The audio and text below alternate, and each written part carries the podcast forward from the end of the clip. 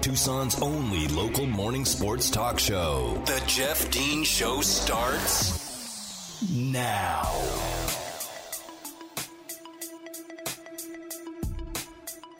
Welcome back to hour number two of today's Monday edition. Monday reactions, Monday morning quarterback, whatever you want to call it. It is the Jeff Dean Show. And whether you're tuning in on the AM side at 1490, on the FM side at 104.9, or if you've chosen to listen via the live stream, which you can find on ESPNTucson.com, we do appreciate you tuning in here. We know that you have a choice of where to listen for your sports news and entertainment. And we do appreciate you tuning in to Tucson's only local morning sports talk show right here, the Jeff Dean Show on ESPN Tucson. Uh, also on the podcast, anywhere you can find your podcast, download it there, and you can listen at your leisure. All right, it's time for the Dean's List and the Dunce List as it makes its return once again to the Jeff Dean Show here. And this is our, our third week of doing the Dean's List and the Dunce List. Many people were asking, like, where's the Dean's List? We want to hear that. We hear the Dunce List. We loved it. Well, if I've brought it back, and look, it's sometimes it's difficult. It's sometimes it's really difficult to decide on who to put on the the dean's list and the dunce list. But let's go ahead and start it off here. The heroes and zeros from the weekend that was. We're going to begin with our heroes, the dean's list, the three um, the three people or three entities, if you will, or moments that made the uh, the dean's list this weekend. We're going to begin number one with the St. Louis Cardinals. Yes, we're going to talk some baseball here for a moment. Who won their 16th consecutive game yesterday at Wrigley Field amongst some controversy as uh, Cardinals manager Mike Shildt got thrown out of the game in the ninth inning because of a botched call by the umpires at second base, calling time when the player had slid past, past the base. Uh, thankfully for the Cardinals, they were able to get the strikeout on Ian Happ on the next on the next uh, at bat and uh, secure their 16th consecutive win. Now They've lessened their magic number to one, so obviously that's huge.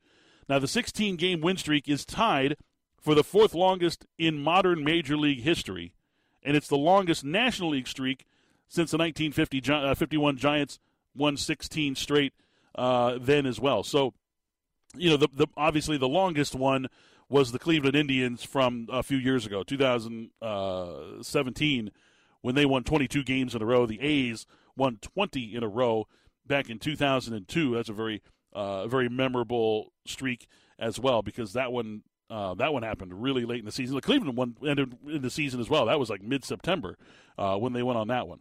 So the Cardinals now in their September streak, 16 in a row, and are uh, charging ahead as a magic number of one. They may end up in this uh, in this playoff thing after being one game over 500 just three weeks ago. Unbelievable. Number two on the dean's list, and I can't believe I'm going to even going to talk about this, but it's the one time of the year, or uh, not even the year, because they only play it every other year. Uh, is the Ryder Cup. The only time I really, I, I, look, I don't like golf. I don't play golf. I don't golf with people. I've turned down golf with some very unique and interesting people. Bruce Arians used to ask me to golf with him all the time when he was here. I used to see Bruce all the time. We used to eat the same Mexican food place. Uh, love Bruce. And remember the first time he asked me to play golf with him, I was like, nah.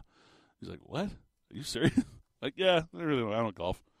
like, let's just let's just sit here and eat chips and chips and salsa and drink beer and have a good time. I'd rather do that. Uh, so anyway, I don't talk a whole lot of golf. I don't, I don't really like golf. Don't talk a whole lot of golf, but I do like good team competition, and that's what happened over the weekend. The U.S. team dominates the Ryder Cup and uh, brings the Ryder Cup back to uh, U.S. soil where it belongs and uh, very happy about that. So I do like team competitions. The Ryder Cup, I do enjoy the Ryder Cup.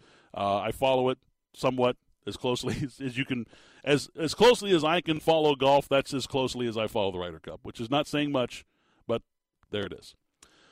Uh, real quick before I get to my number three, or you know the top essentially on the dean's list, uh, I want to give honorable mention to kickers on the dean's list this week because four game-winning kicks this weekend, uh, this I should say Sunday in the NFL. Very, very impressive. And we'll get into Justin Tucker. It, it, would be too easy to say Justin Tucker is number one on the Dean's list. It, it, too easy. We'll talk about Justin Tucker in, in a little bit when we, when we continue to talk some NFL because it's time to start the discussion of greatest field goal, greatest place, place kicker ever when talking about Justin Tucker. I'll, I'll back that up in just a minute. But let's go with one more time, as this guy has appeared on the on the dean's list before this season. In fact, just last week, he appeared on the dean's list for his gritty performance in a comeback victory in the Rose Bowl. This time, it was a comeback victory at home for Jake Haener on Friday night against the UNLV Running Rebels.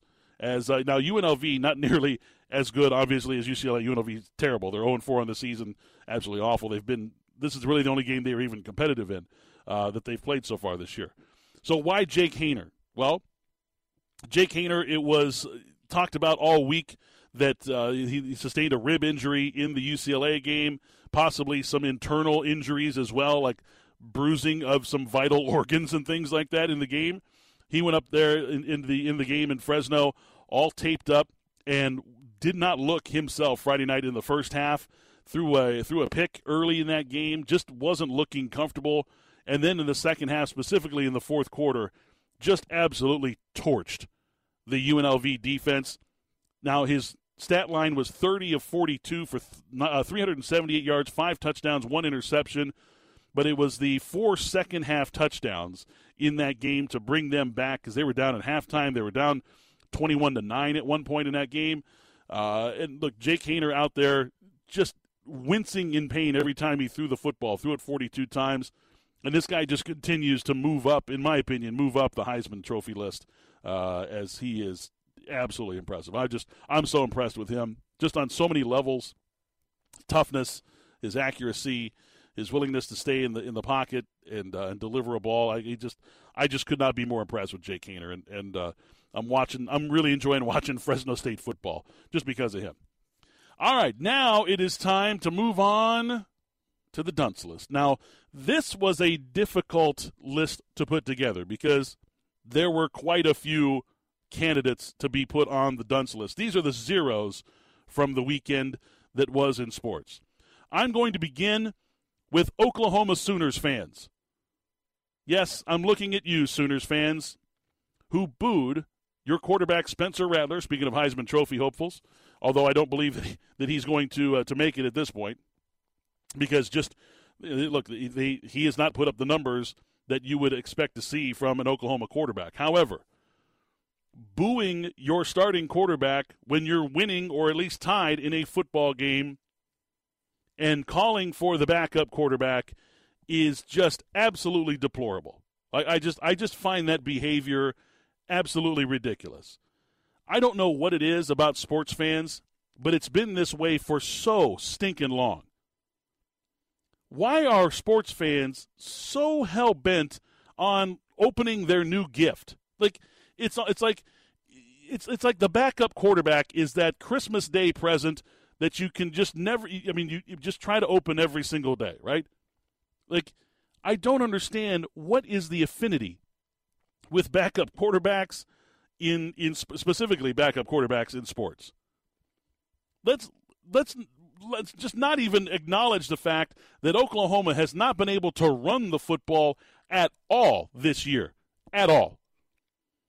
Against West Virginia, West Virginia's got a damn good defense, and they deserve some credit for that because they held that uh, that Oklahoma offense in check the entire night. That was that was one hell of a defensive performance by the Mountaineers. And Neal Brown deserves to uh, uh, to get some big credit down there in uh, in Morgantown as uh, he's put together a pretty good pretty good football team. But against this is Oklahoma we're talking about here. Against West Virginia, they had 28 carries for 57 yards. That's two yards a carry, two, and no touchdowns on the ground. They scored one touchdown all night. They scored in the first quarter, a, t- a, a passing touchdown from Spencer Rattler. But the fans booing Spencer Rattler, who went 26 of 36 with 256 yards, one touchdown, one interception, is just ridiculous. You, I mean, it's we've heard it, and we're going to talk about it next because uh, in, in number two on the D on the dunce list uh, fits into this category as well. We've heard Bears fans calling for Justin Fields all season long. They got him. talk about that in a minute.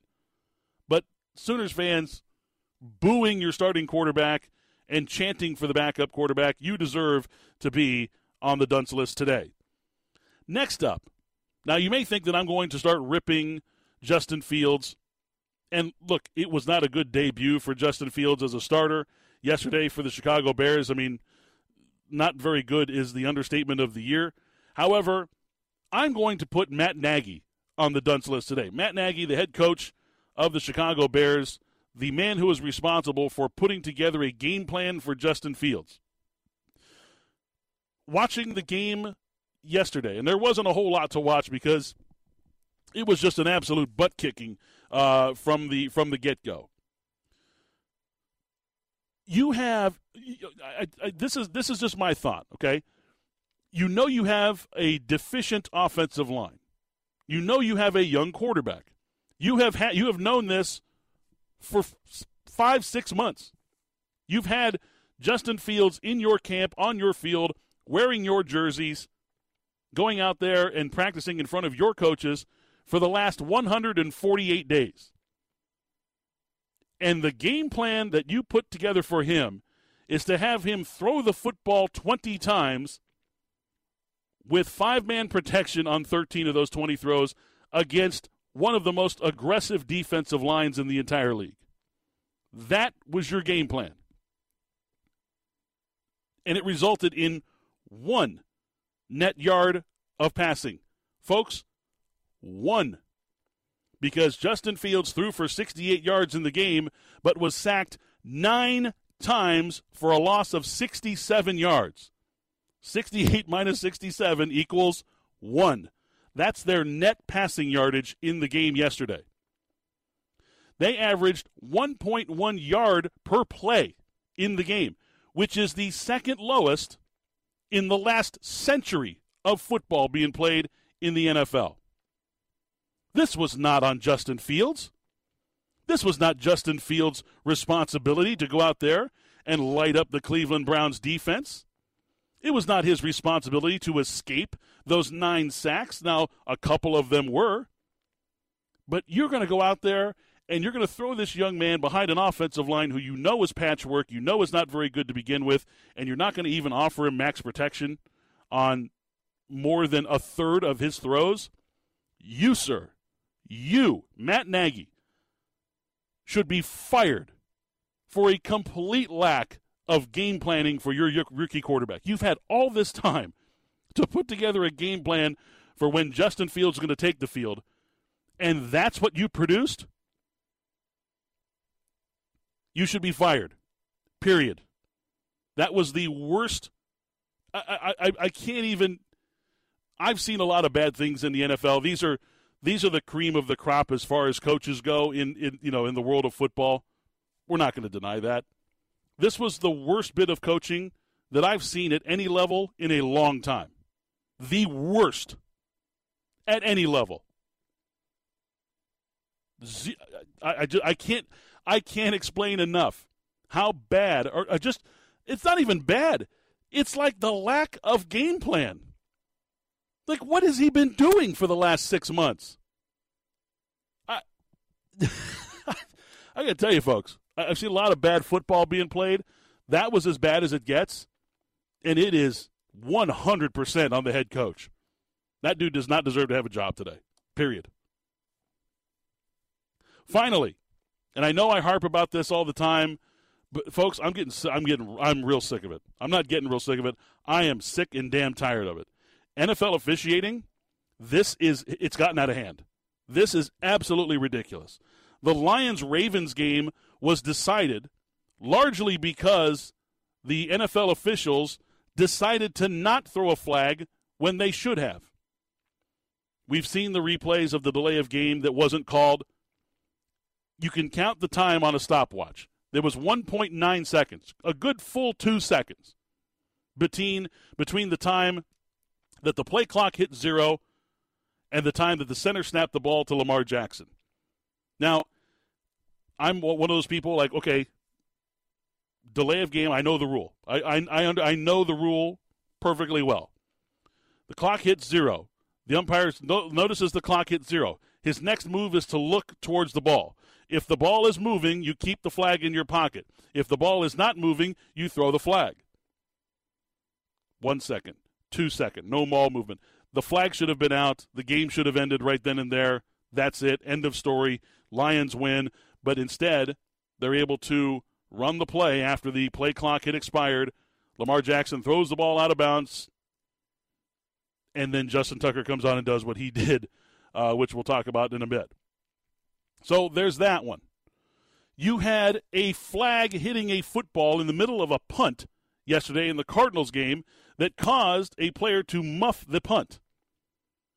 I don't understand why officials feel the need to throw these things at full arm strength down the field when they see something. Have we not learned anything from the Orlando Brown situation where the guy went blind in one eye because an overzealous official threw a flag full of beanbags in his face and put his eye out? These things do not need to be thrown. I understand that some of them get thrown to mark the, the, the spot, okay, of, of where the where the where the foul occurred. You do not need to be throwing that thing eight feet in the air like you're throwing a deep ball to Davante Adams. He throws the flag. The flag hits the ball in flight, which causes Rondale Moore, Cardinals punt returner, to muff the punt, which led to Jacksonville recovering the ball and putting the Cardinals in a hurt locker yesterday for a little while. There are inconsistent calls throughout the league every single week. There's too many flags being thrown, period. And then the ones that they don't throw are the ones that need to be thrown. It is a complete mess when coming when talking about NFL officiating. We talk about how bad the Pac-12 officials are. It is a league-wide epidemic in the NFL. How bad the officiating is. And you know what the worst part is? This is the worst part of it all. They have zero accountability. Zero. They don't have to sit in front of the media and answer questions. They don't have to go on talk shows and talk to people on TV and on radio and explain their actions. They get to produce a report, and if they miss something, the league gets to apologize for them. And you know what? They're not fined, they're not suspended. They're out there the next Sunday doing their thing like nothing ever happened.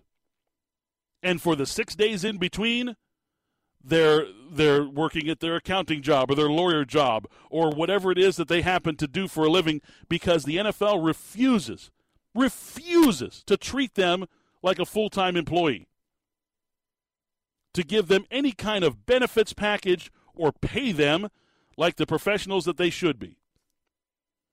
Now, part of it is on the officials. I put a lot of it at the feet of the NFL for refusing to treat these people these officials like they are, in fact, integral parts of the NFL product. People like me all across the country are infuriated by what they see week in and week out by NFL officials, and it's hurting the product, period. These people need to be put on full time payroll. They need to be made accountable for their actions. They need to be paid more money I'll tell you that much. And it's not because I think they're inept and they you should just give them more money. Because if you're going to be paid more money, you're going to be number one. Well, hopefully, you're going to take more pride in your job, not just like, well, I'm just you know I fly in Sunday and do the job and then I leave and nobody cares. they care, and you're going to care if you're making 150,000 a year, 200,000 a year, whatever it is, and you have to sit in front of the media on Monday morning explaining why you did this, why you did that. Go under uh, go under a, a some type of a an official review for your for your game call the week before and get fined if you cost a team a game. They are out there dictating competitive advantages and disadvantages and they are not being held accountable. Largely because they they can't be held accountable because they're not full-time employees. They're just average Joe who shows up on Sunday to call a game. It's ridiculous. It needs to stop. This is this has gone on for too long. They have screwed up way too much. And again, I'm not even going to just sit there and lay it completely at the feet of these men and women who are officiating the games. I'm blaming the NFL. Because it's on them to make the product better. The way you do that is by having these people be full time employees, give them some benefits, give them some reason to take some pride in their freaking job, and let them go out there and do the job properly. Last night's Sunday night game was Jerome Boger's crew is horrible. I, absolutely awful. There were so many bad calls in that game on both sides for both teams. Plays that didn't get called, plays that did get called. I'm sitting there. I'm, I'm diehard 49er fan. I'm like, that was not pass interference in the in the in the end zone. That was not roughing the passer. That was not this. I, am sitting there. I'm like, this is ridiculous. They're giving the 49ers chances left and right to win this football game, and they did the same thing for Green Bay. There was bad calls that went in Green Bay's favor as well. It was a horrible, horrible game to watch. Even even you know Collinsworth and Michaels were like, another flag, another flag, another flag. Oh look, another flag. They need to be held accountable. They need to be made full time employees so that they can be held accountable, so they can be better at their job. This has gone on for too long. So that is why they make the top of my dunce list for Monday's Dean's List and Dunce List right here on the Jeff Dean Show. And I listen, I know I rant about the officials all the time. I'm not one of those people who's like, they lost us the game, they lost us the game. I'm one of those people who's like, I, I need more consistency. I want these guys to be accountable. I want to know why. You know, the the the play, uh, the the targeting call for in the in the Arizona Oregon game, right? Okay, now I'm going to go. Now I'm going to go college, Pac-12. The targeting call where Mykael Wright was not ejected for an obvious targeting, leading with the helmet, making helmet to helmet contact on Stanley Berryhill in the in the was the first quarter, late in the first quarter, early second quarter, somewhere around there. Jedd Fisch is looking at the official saying, "Why?" You can read his lips. Why? I want to know why. And was not given an explanation. They told him to go to the sideline. Jedd's like, okay. No explanation, no accountability. They just make the call and they hide behind, you know, whatever curtain they're given to hide behind because they don't have to explain themselves to anybody. Ridiculous. All right, we're going to take a timeout. When we return, we'll talk some NFL. There's a lot of NFL to unpack, and I've only got about 30 minutes or so to do so. Uh, but plenty of stuff to get into. Of course, we'll talk about the Sunday night game, the Cardinal game. We got to get into that against Jacksonville. Still a whole lot to do here on the Jeff Dean Show. Be right back on 1490 AM, 104.9 FM, ESPN Tucson. Now back to the Jeff Dean Show on 1490 AM, 104.9 FM, ESPN Tucson. All right, let's give away some tickets. Monster Truck Nitro Tour hits the Tucson Rodeo Grounds October 2nd. That's this Saturday. There's two shows. One at 1.30, one at 7.30 p.m. We're going to give away a pair of tickets right now. 520-719-1490. That's 719-1490. Caller number two is going to win two tickets and a pair of pit passes to Monster, uh, Monster Truck Nitro Tour at the Tucson Rodeo Grounds this Saturday make sure you go to the 7:30 show because the three o'clock is the red blue game. So go to the red blue game, then go to Monster Truck Nitro that have one hell of a day of some great basketball showcase and then some monster trucks afterwards. So good luck. 719-1490, caller number two. Gonna win them tickets. All right. Let's talk some NFL. Now, there's a lot to unpack from the Sunday night game. Uh, Aaron Rodgers, of course, given 37 seconds. I'm sitting there and watching the game, you know, and and I think look, there's a, there's a lot of, of criticism going around about Jimmy G snapping the ball with 12 seconds remaining on the play clock. Listen, if you're Jimmy Garoppolo, you got to be thinking like, like all the players in the team, like we got to we got to go, we got we, we got to we got to score, we got to score. I mean, Kyle Shanahan's on the on the sideline, cool as a cucumber. Like I got three timeouts, we got plenty of time no problem here, right? Jimmy G's like, pardon me. Jimmy G's like, um, you know, we, we gotta we gotta score. We gotta go. We gotta go. I can't I can't sit here and just waste time. I can't be antsy, just standing here watching the clock click down, thinking that they were going to just move the ball. Now, Kyle Juszczyk makes a great play, catches the ball, fights his way into the end zone like he should, getting into the end zone. That's that's the job of those players. And you score with 37 seconds, and you say, We're going to go out there, we're going to give our defense a chance to stop Aaron Rodgers. That guy, damn it. I mean, you, you couldn't you couldn't make two more perfect and precise throws over over an entire season of play if you tried. The way that Aaron Rodgers did on that final drive in those 37 seconds leading up to the kick by Mason Crosby. Those throws were ridiculous. I mean, beyond incredible. The second one to Davante Adams. Davante Adams, if, if you're watching the replay from the end zone, he's not even on the screen when Aaron Rodgers throws the ball. Fred Warner, best cover linebacker in the league, is drifting back. He's 20 yards deep in the secondary.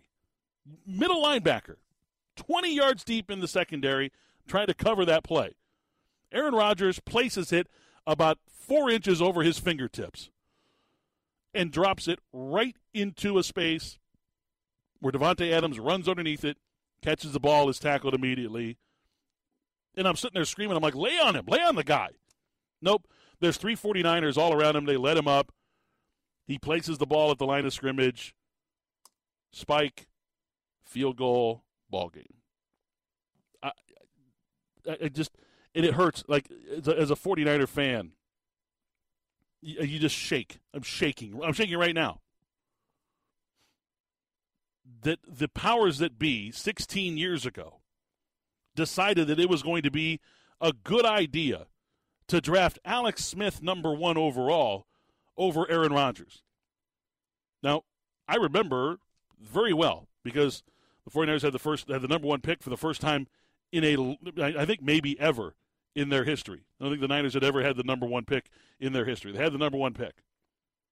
I was certainly covering NFL. I was doing my NFL draft coverage like I always have. And the consensus was that Aaron Rodgers was the better player. And I think even the 49ers brass knew that Aaron Rodgers was the better player over Alex Smith. However, they signed Alex Smith. Remember, they, they, they essentially drafted him number one before the NFL draft even took place because back then with rookie contracts, you wanted to make sure you could secure a contract with a guy before you draft him, yada, yada, yada, before they had, uh, you know, rookie, you know, guaranteed rookie salaries and things like that that dropped, you know, Matthew Stafford making $48 million uh, in his, on his rookie contract. Uh, those days are long gone. The 49ers brass decided to draft Alex Smith number one, not because he was the better player, and they admitted this. This was this was information that they gave out freely leading up to that draft. They signed Alex Smith because he was willing to sign for less money than Aaron Rodgers was. Are you freaking kidding me? And now we have to deal with this. Now 49ers fans have to deal with this. Aaron Rodgers could have played for his his his team that he grew up rooting for in Northern California. He grew up a Niners fan. He still wants to play for him.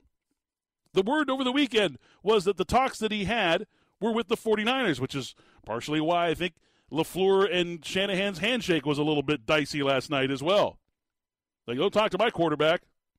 Kyle's like, I'll talk to your quarterback anytime I want to.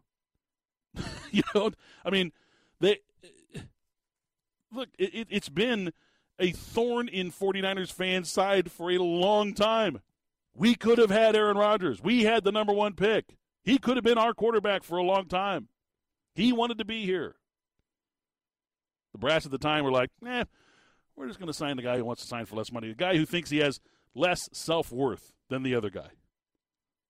Yeah, that worked out real well. Real well. Congratulations to Anthony Contreras. Anthony was our winner of our Monster Truck Nitro tickets. Congratulations, Anthony. Enjoy the uh, enjoy the big Monster Truck show, and thank you for listening. Congratulations. Nicely done.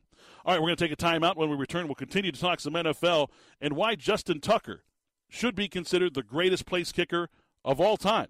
That's next, right here on the Jeff Dean Show, 1490 AM, 104.9 FM, ESPN Tucson. Back to the Jeff Dean Show on 1490 AM 1049 FM ESPN Tucson.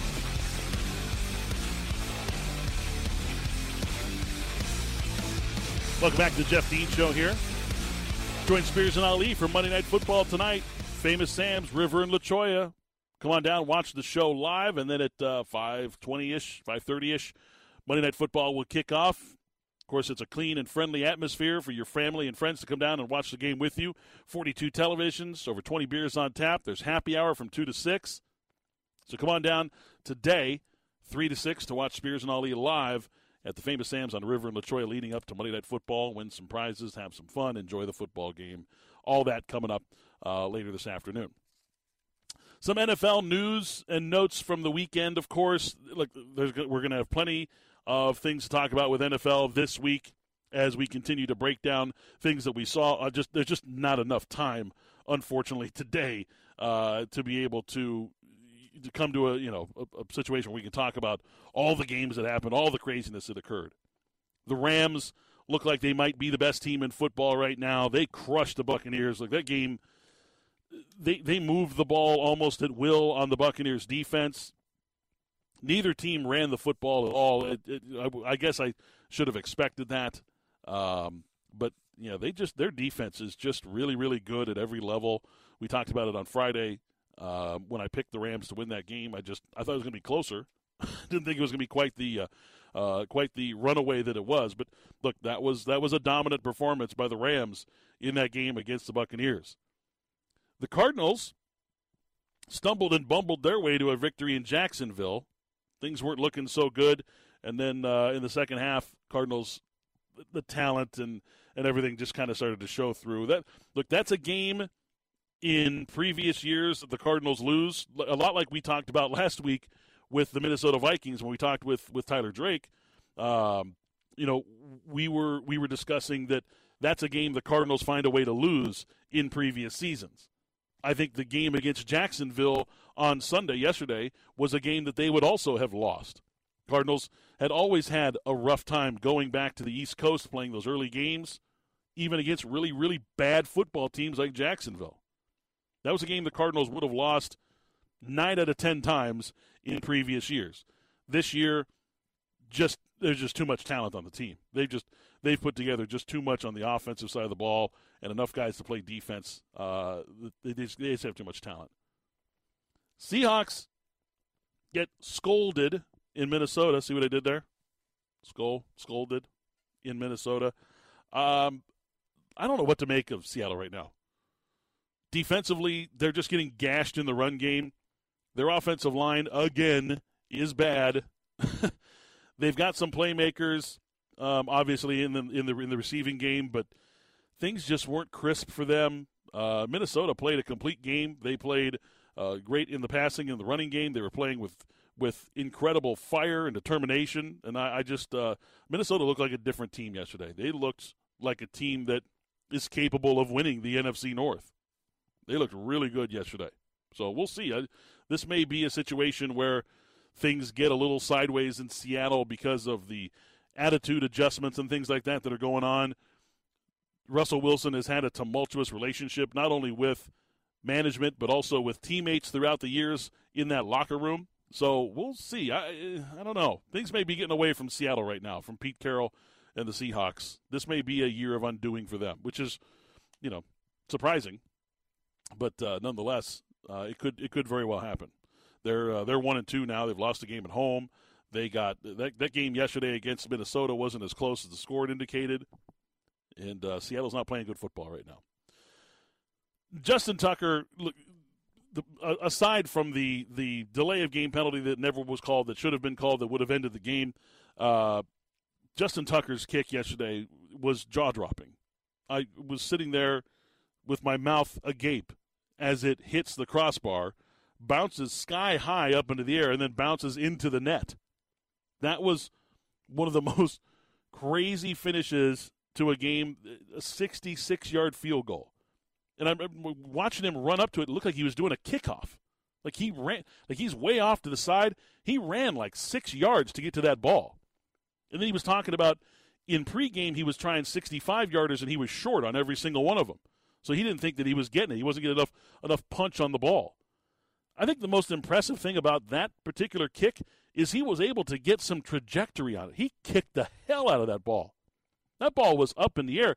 Usually, those types of kicks, like the like the Matt Prater kick that we saw yesterday, the 68 yard attempt, which was a stupid, stupid idea by Cliff Kingsbury, by the way. Obviously, they the Jacksonville Jaguars were able to cash that in, rightfully so. That's instant karma right there for for Cliff Kingsbury. But much like you know, you see in those those kicks, the 60 plus yard kicks, they have to kick the ball with less trajectory because they're trying to get more distance out of it. The ball gets blocked, you know, things like that. That ball was up in the air, man. He got some he got some loft on that ball. That ball was absolutely crushed. Now, I've long since thought that Justin Tucker was one of the best kickers that we've ever seen in the NFL. Here are some numbers about Justin Tucker, which may say eh, he's the best kicker of all time. Justin Tucker has now made 50 consecutive field goals in the fourth quarter or in overtime. 50. Late game kicks, he's 50 and 0. Of those 50, 21 of them have been from 40 or more yards. Seven of them are from 50 or more yards. The dude does not miss. And speaking of that, he's never missed a kick in the final minute of regulation in his career. He's 16 for 16 in final second kicks. He's he's perfect. So he's made 50 in a row, 21 of them from 40 plus, 7 of those from 50. He's now got the longest NFL, the longest kick in NFL history at 66 yards. And he's never missed a kick when there's less than 60 seconds left on the clock. That is absolutely unbelievable. Adam Vinatieri, eat your heart out. This dude, I, the numbers don't lie, folks.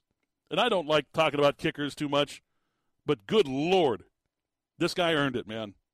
That was one hell of a kick yesterday, one hell of a game. That finish was fun. The Detroit Lions continue to fight. They're going to lose a lot of games this year. We know that. But that team fights, man. Watch them week one against the against the Niners. They didn't give up down 41-17 with three minutes to go. They're marching down the field, kicking onside kicks, scoring touchdowns. That team fights. Dan Campbell uh, is looking like, at least right now, a good hire for the Lions. Now, they're not winning games again, not winning, uh, and they've had some, they've sustained some injuries like everybody else has. But that team fights and claws and scrape that. I would not. I, I don't want to be, be, in a game if you know if, if, I'm a head coach. I don't want to play the Lions because you lose the Lions. That that looks really really bad.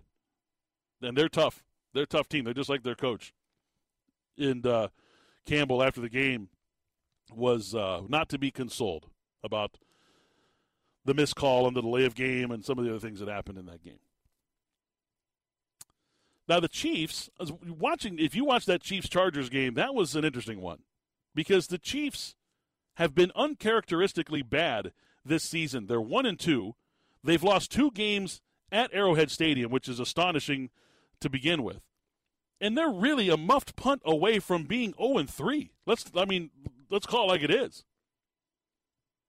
And Andy Reid was taken to the hospital after the game. We hope that uh, that he's recovering well. We'll find out a little bit more about that um, as news comes out.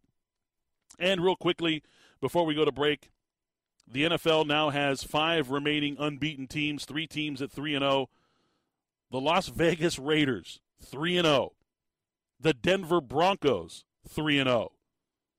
The Carolina Panthers, 3 and 0.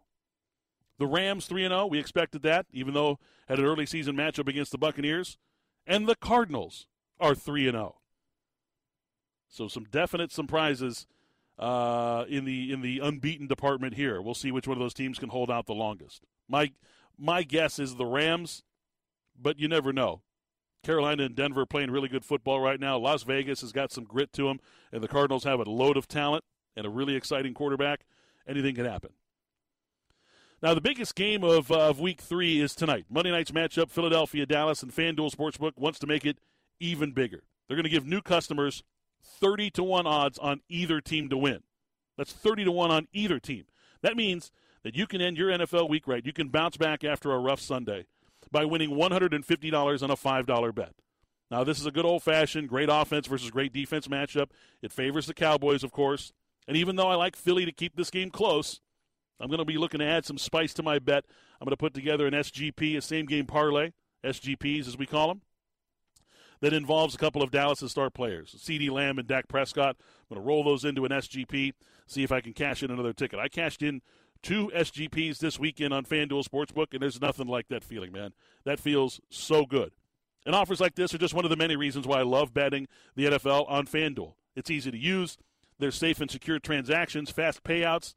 It's easy to see why it's the number one sportsbook app in America. It's made simple, and they're always hooking you up with great offers. So when you sign up, sign up with the promo code DEAN before Dallas takes on Philly tonight, and you could win $150 on a $5 bet. But just remember, you got to use my promo code DEAN, that's D E A N, so that they know that I sent you. See for yourself why FanDuel is America's number one sportsbook exclusively on the FanDuel Sportsbook app. 21 and over and present in Arizona. New users only. $10, $10 first deposit is required. Must wager in designated offer market. Max bonus is $150. Restrictions apply.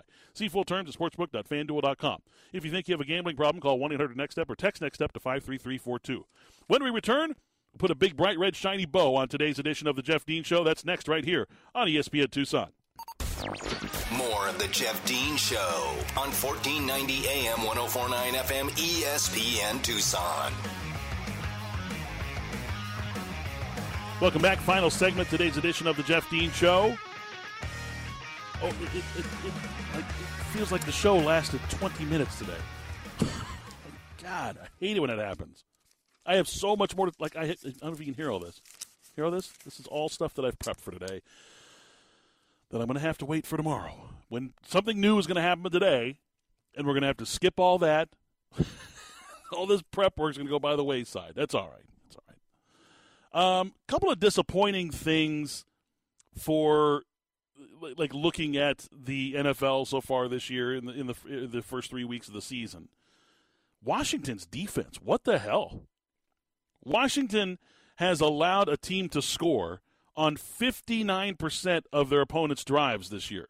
That's worst in the NFL. Worst. 59% of the drives against Washington end up in points. That's insane. I mean, that defense was supposed to be one of the best in the NFL. I certainly thought it was going to be. I thought they were going to ride that defense all the way to an NFC Eastern Division title. Probably going to be wrong on that one. Cowboys are probably going to smoke the, the Eagles tonight, and it's just going to be the Cowboys to lose, which they could. I mean, look, NFC East is always always fun. Um, you know, never never great, but always fun. That's for sure. There were some interesting decisions being made by coaches yesterday as well. It seemed like in that Chargers and Chiefs game, neither team wanted to win the game. Mahomes was making all kinds of mistakes. Uh, just it, it didn't. They don't look they don't look like themselves right now. They don't. They don't like. They look extremely vulnerable. And as I mentioned, if it weren't for a muff punt in the game, the lone game that they won, they uh, they they could be staring zero and three right in the face. Now, yesterday in that game um, against the Chargers, Chargers are driving. Okay, all they need is the the field goal to win the game, or at least you know maybe send it to overtime or whatever. Uh, at the end of the of the game, they were you know, they're they're down three. You know, they're down three, so they kicked the field. They can send it overtime, but they weren't they weren't trying to have that. They they were just they were like, no, we're gonna go down. We're gonna score. Okay, fine. That's you know that's that's great. But it was like the way that they did it on fourth and four at the thirty yard line, and they're going for it. Like, what, I don't. I mean that doing it. That's ballsy, man. I mean that's some serious brass. Now I know there's a metric that says that if you attempt the field goal, you could win. You get a 61% chance of winning that game. If you go for it, you get a 58% chance of winning. But the success rates are way, way tilted. Success rate of a field goal is like over 70%. It was less than 50% on going for it in that situation. That was a interesting decision by the young rookie head coach. We'll have more on that throughout the week. All right, that's going to wrap things up for today's edition of the Jeff Dean Show. Thanks to Anthony Contreras for winning the tickets. And of course, thanks to Mary back in studio for pushing all the buttons and keeping us on the air. And thanks to you, the listeners, for tuning in. Stay tuned today from 3 to 6 for Spears and Ali. And I will see you guys again tomorrow morning at 7 a.m. for another edition of the Jeff Dean Show on 1490 AM, 104.9 FM, ESPN Tucson. Thanks for listening to the Jeff Dean Show.